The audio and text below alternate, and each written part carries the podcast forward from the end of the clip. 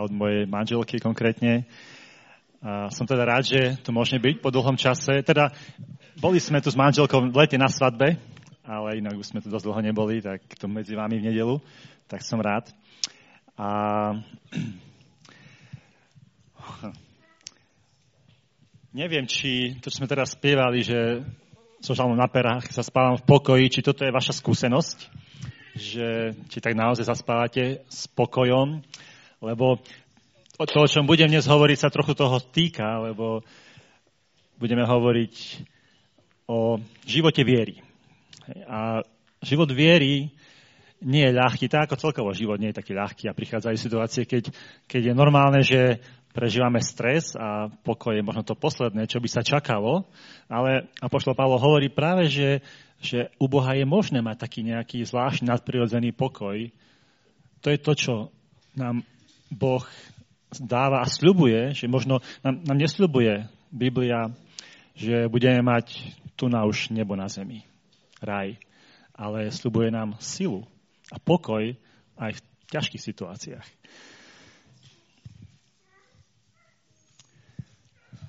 Začnem otázkou, ja tak často robím, aby som tak trošku skontextualizoval Božie slovo do našich životov. Uh, Janka a Juro. Uh, vy sa tu máte, máte tu už nejaké zázemie, nie? už máte tu proste duchovnú rodinu, máte tu proste všetké vzťahy, máte svoju rodinu, máte dom. Teraz si Janka predstav, že za tebou príde Juro a povie, že Janka, že mám pocit, že Pán Boh mi hovorí, že máme odísť z Trnavy. Tak sa ho asi spýta, že kam? A on povie, že neviem, že kam ale že máme odísť a že keď odídeme, tak nám Pán Boh ukáže, že vlastne kam máme ísť. Čo by si mu povedala?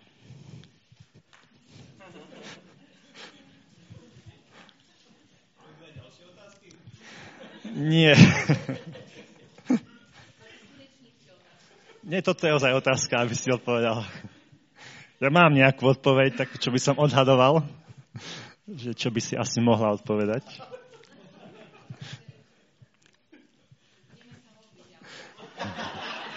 OK. Tak to je zrelšia než moja odpoveď. moja odpoveď je, že čo? To nemyslíš vážne, Juro. Uh, čo by ste si pomysleli, keby sa vám takéto niečo stalo? Boh nás niekedy volá do veci, ktoré nám celkom nedávajú zmysel. Viera je naozaj niekedy riskantná. A práve takto sa v našich Bibliách začína príbeh o Abrahamovi. A ja som dal dnešnej kásni názov, že to nemyslíš vážne, Abraham. A ja keď som teda sme sa, hej, Marek, e, proste prišla výzva, že keď tu budeme, že by sme niekto z nás kázal, a Števo teda sa ma pýtal, či by som mohol kázať, tak ja som teda rozmýšľal, že o čom kázať. Hej, ste v situácii, keď e, vás čaká také, neviem, či vás čaká ešte rozhodnutie, či už ste rozhodnutí, hej, ale proste je to rozhodnutie o vážnom kroku viery. Založiť školu hej, pre takýto zbor. A tak mi proste nejak prišlo, že možno sa to trochu podobá tomu, prečím stal Abraham. So Sárou, svojou manželkou, neviem do akej miery v tej dobe ona mala v tomto nejaké vážne slovo tak e, či takto nejak začína príbeh, ale on naozaj začína trochu skôr. Tak si môžeme otvoriť e, Genesis, teda prvú Mojžišovu, a nie 12. kapitolu, prvý verš, ale už 11. kapitolu verš, od verša 27.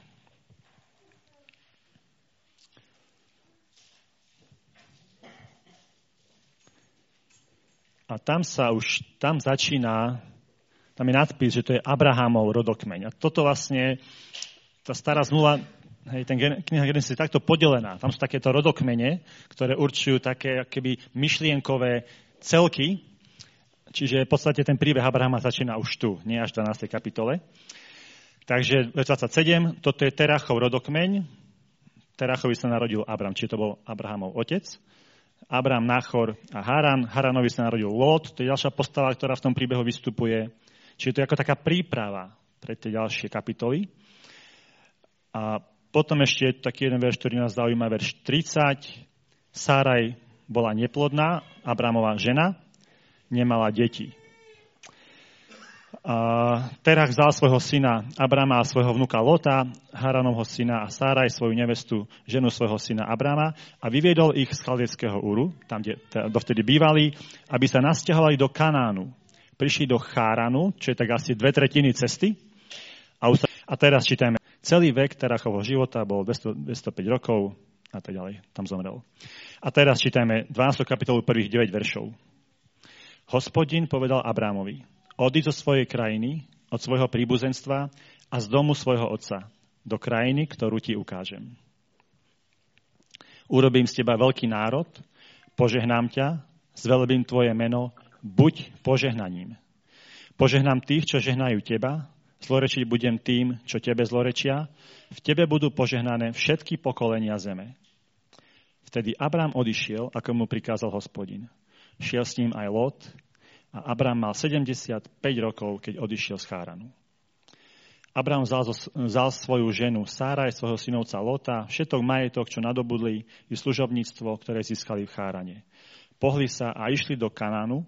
Keď prišli do Kanánu, Abrám prešiel krajinou až k posvetnému miestu v Sýcheme, k Moreho dubu. Vtedy bývali v krajine Kanánčania. Abrámovi sa zjavil hospodin a povedal mu, túto krajinu dám tvojmu potomstvu. Potom tam postavil oltár hospodinovi, ktorý sa mu zjavil. Odtiaľ odišiel do pohoria na východ od Betelu a tam si rozložil stan. Na západ od neho bol Betel, na východ aj. Tam postavil hospodinový oltár a vzdielal hospodinovo meno. Potom Abrám pokračoval v ceste k Negevu. Tento text, e, celý, ktorý sme čítali, má také dve časti tej prvej, ktorú sme len tak prebehli, to sú také, na prvý pohľad také bežné veci. Tam sú nejaké mená, narodenia, e, smrť, svadba, sťahovanie. Ale ja som tu čítal taký jeden taký trochu zvláštny verš, kde sa hovorí, že Abramová žena Saraj bola neplodná. Prečo je to tam? Čo myslíte? Zatiaľ hej, vôbec ne, ani nemôžeme tušiť. Keď čítame, keď to nepoznáme ten príbeh, proste je tam takýto detail a tak možno uvidíme, že prečo, prečo je tam. No a potom druhá časť, hej, to sú tie verše 1 až 9, kde je Abramovo povolanie a jeho poslušnosť. No to povolanie obsahuje najprv dva príkazy. Je zaujímavé, že tam nielen je príkaz odiť, ale príkaz je aj buď požehnaním neviem prečo neobsahuje ten text, hej, tie sáriné slova, ktoré som ja dal do názvu kázne, hej, že Abraham, teda to nemyslíš vážne, ale možno, že také niečo povedal, aj keď to tu nezapísal Možiš. No a potom tu máme Boží sľub, hej, sľub krajiny, národa a požehnania. A tu je taká gramatika, ktorá hovorí, že odiť, aby si... My to tu nevidíme v preklade, ale vlastne gramatika hebrejčine ukazuje, že Abraham má odísť, aby bol požehnaním. Takže on odchádza, berie synovca, príde do Kanánu, ale je, to, je tam trošku problém, je tam obýva na zem, hej, tak sa mu Boh zjaví, slúbi tú krajinu jeho potomkom. Abraham stavia oltár, ide ďalej, zase stavia oltár a znova ide ďalej. Uh, máte radi príbehy? Áno? Prečo? Čo ich robí zaujímavými? Čo je na príbehoch väčšinou zaujímavé?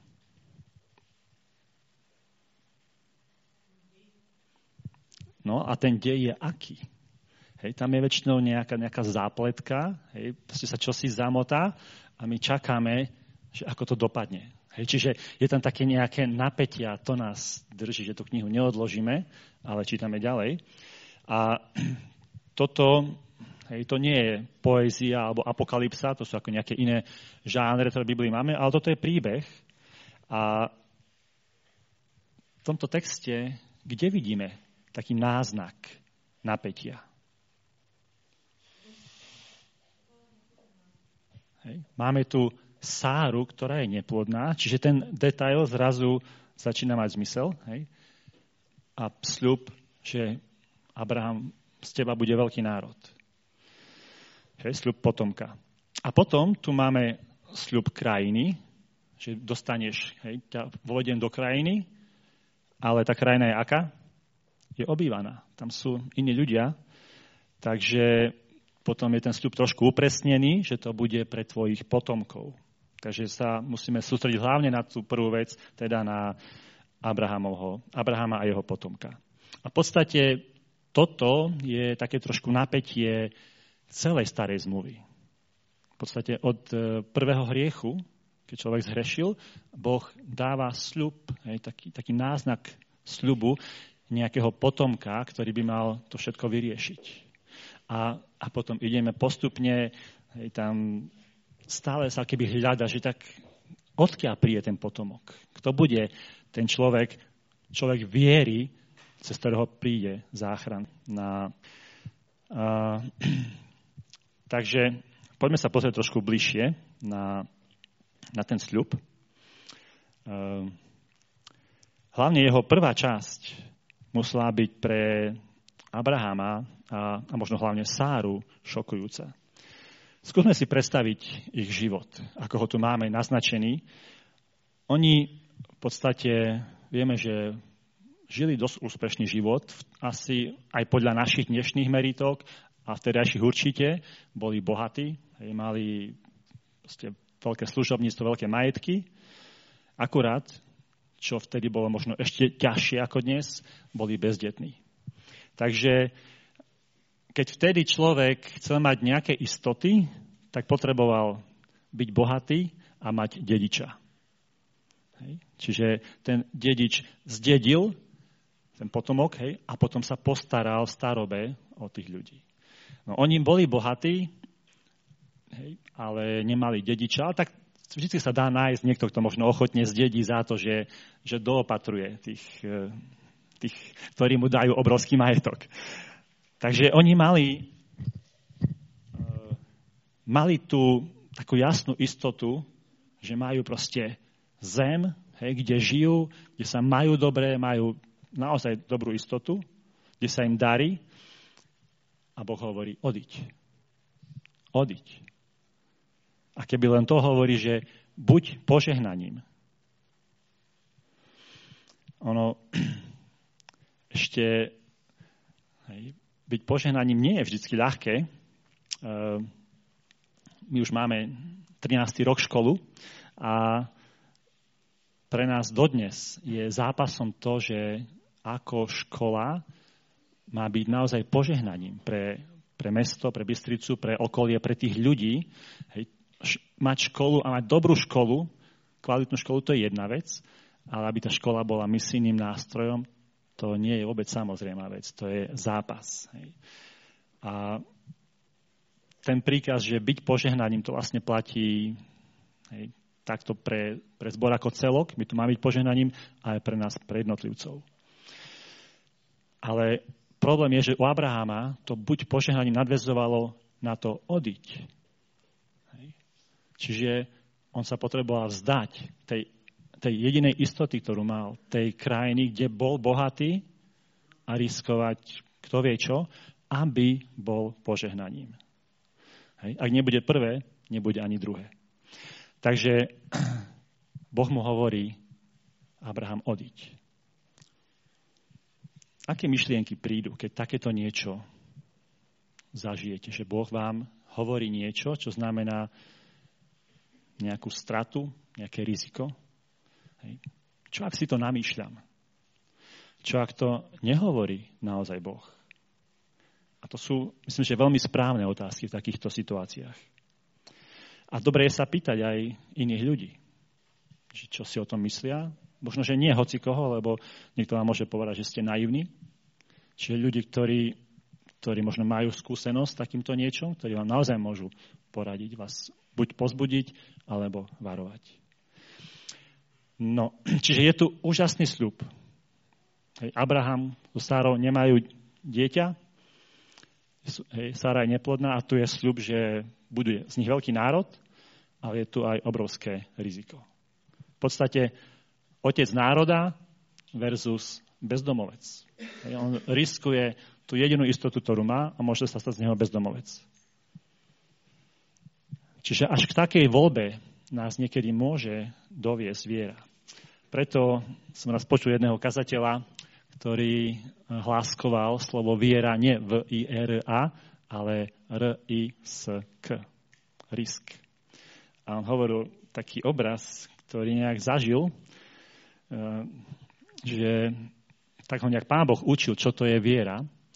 A hovoril, že viera to je ako keď skokan, ktorý skáče z útesu, tak eh, príde na miesto, hej, z ktorého bežne skáče, skočí, fajn. A Boh mu potom hovorí, ale chod teraz vyššie.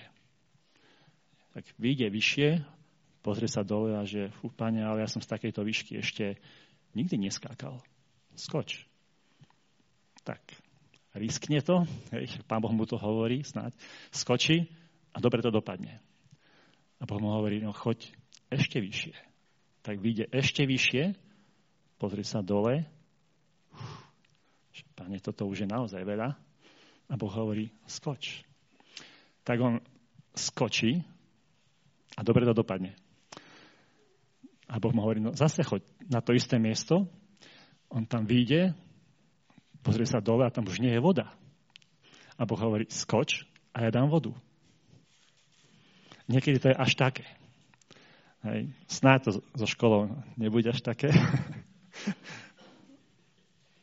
Ale život je niekedy taký, že naozaj niekedy to môže byť až také trošku bláznivé. Ale väčšinou to nie je také riskantné. Hej. Vždycky to je nejaká výzva, keď máme robiť krok viery, ale Boh ich robí tak postupne. On nás nepostaví hneď pre takú obrovskú výzvu, ktorú by ste naozaj nemohli zvládnuť. Ale postupne tie, tie výzvy pribúdajú. Aby sme to zvládli a aby sme proste potom pri tom zažívali, aký je Boh krásny a verný. A to môže byť pre vás, pre jednotlivcov možno zmena práce, náročná, e, možno zmena postavenia v práci, dostanete ponuku, ktorá je náročná, nie si si istí, či to je pre vás, či to zvládnete, riskantná. Môže to byť nová služba v zbore, čo, niečo, čo som ešte nerobil, nerobila.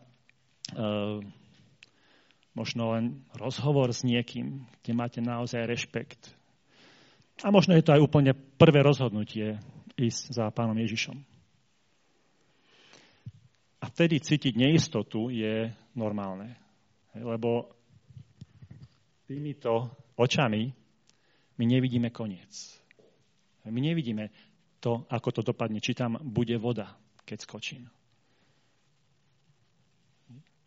Čiže tam je naozaj normálne sa pýtať, že e, mám do toho ísť, lebo iba vierou sa dá do toho ísť. Naozaj mi to hovorí Boh, lebo ak to nehovorí On, tak to môže veľmi zle dopadnúť. Takže možno to je taká prvá otázka, e, taká aplikácia pre nás, že do čoho ma volá Boh? Mňa ako jednotlivca, vás ako zbor, lebo aj škola, ak do toho máte ísť, tak dôležité je proste, aby to naozaj bolo od Boha, aby to bolo také vaše spoločné rozpoznanie, že toto, do toho vás volá Boh. A v vašich životoch to môže byť také potvrdenie toho, čo ste možno už, už urobili, alebo to môže byť možno pozbudenie do, do niečoho, v čom váhate. A, a keď takéto rozhodnutia robíte, potom treba byť naozaj niekedy pripravený, že vám niekto povie, že to nemyslíš vážne, Juro. Ale treba tomu dať čas, treba sa radiť s inými a modliť sa ďalej. No, poďme ešte zase späť e, k tomu Božiemu sľubu. Uh, sľub sa týkal teda krajiny, národa a to, že budú, že bude požehnaním. Okrem toho teda, že bude, hej, teda takto. Uh, čo chce Mojžiš, ktorý píše hej, toto, aby sme tu videli? Keď, keď Boh sľubuje Abrahamovi krajinu, národ a požehnanie. Myslím si, že to je viac než len to, čo nás možno že hneď napadne, lebo krajina, ktorú Boh sľubuje, a ktorú vlastne potom aj autor Hebrejom, sme čítali v úvode, a vlastne on tam vidí čosi ďalej za tým. Že on hovorí, že Abraham za tým videl čosi viac. Že to nie je len tak, že mu dá nejakú zem, kde sa mu zase bude dariť, ale že to hovorí o čom si viac, že to súvisí s tým, že kvôli hriechu Boh preklial zem a tu je keby krajina, kde, kde tá kliatba bude zvrátená, bude odstránená hej, a toto potom Izrael mohol zažívať, keď bol išiel verne za Bohom. A pre nás tento sľub platí. Boh aj nám sľubuje Pánovi Išovi Kristovi krajinu, kde už nebude žiadna bolesť, žiadne zlo. Ďalej národ. Národ pre Abrahama znamená, že bude mať potomka, ktorý bude mať ďalších potomkov, ale zároveň národ v kontexte Genesis kde tesne pred týmto príbehom Abraháma je príbeh o babylonskej veži, ktorá skončila rozptýlením ľudí. Bol jeden národ a ten sa rozptýl po celej zemi. A tu sa hovorí, že zase Boh vytvorí národ. A národ, ktorý sme cez Pána Ježa Krista aj my súčasťou. Hej? Národ ako Boží ľud. A požehnanie, tak požehnanie to je vyslovene opak kliatby, na základe čoho môže, môžeme byť my požehnaní dnes.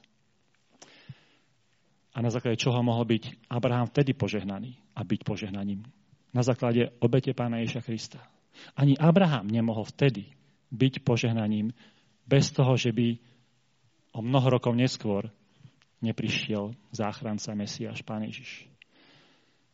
Vďaka tej budúcej obete vtedy a pre nás, vďaka minulej obeti Pána Ježa, ktorý vzdal kliatbu za naše hriechy na seba, môžeme, mohol byť Abraham požehnaním a môžeme byť my požehnaní a požehnaním pre iných.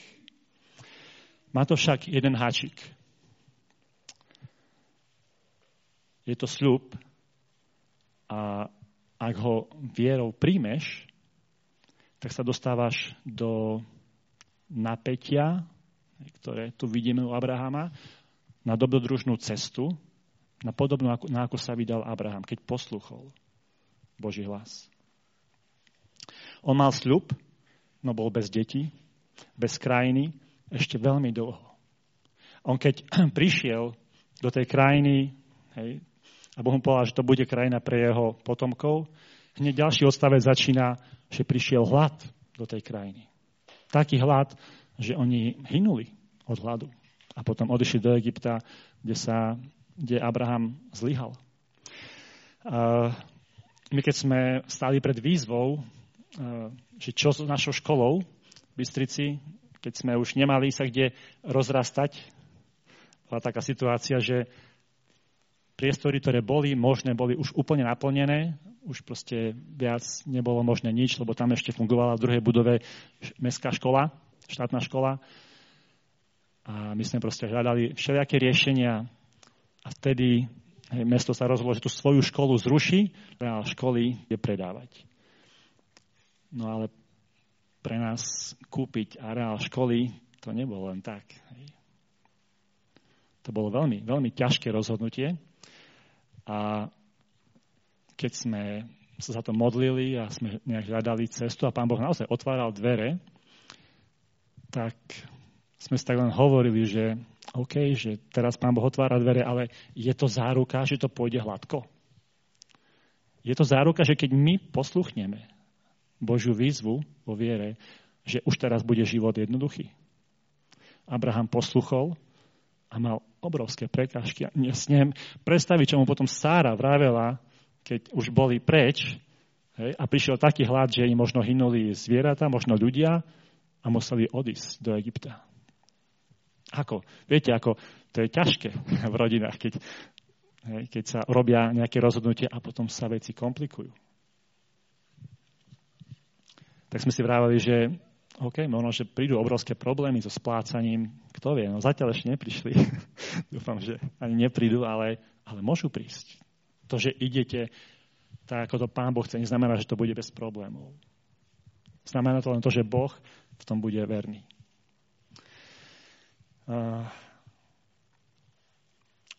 Prečo je to tak, že keď Abraham poslúchol, nebolo to ľahké. Keď my posluchneme, tiež to nemusí byť ľahké. No možno, aby nielen príbehy Biblii, ale aj naše životy, aby boli zaujímavé.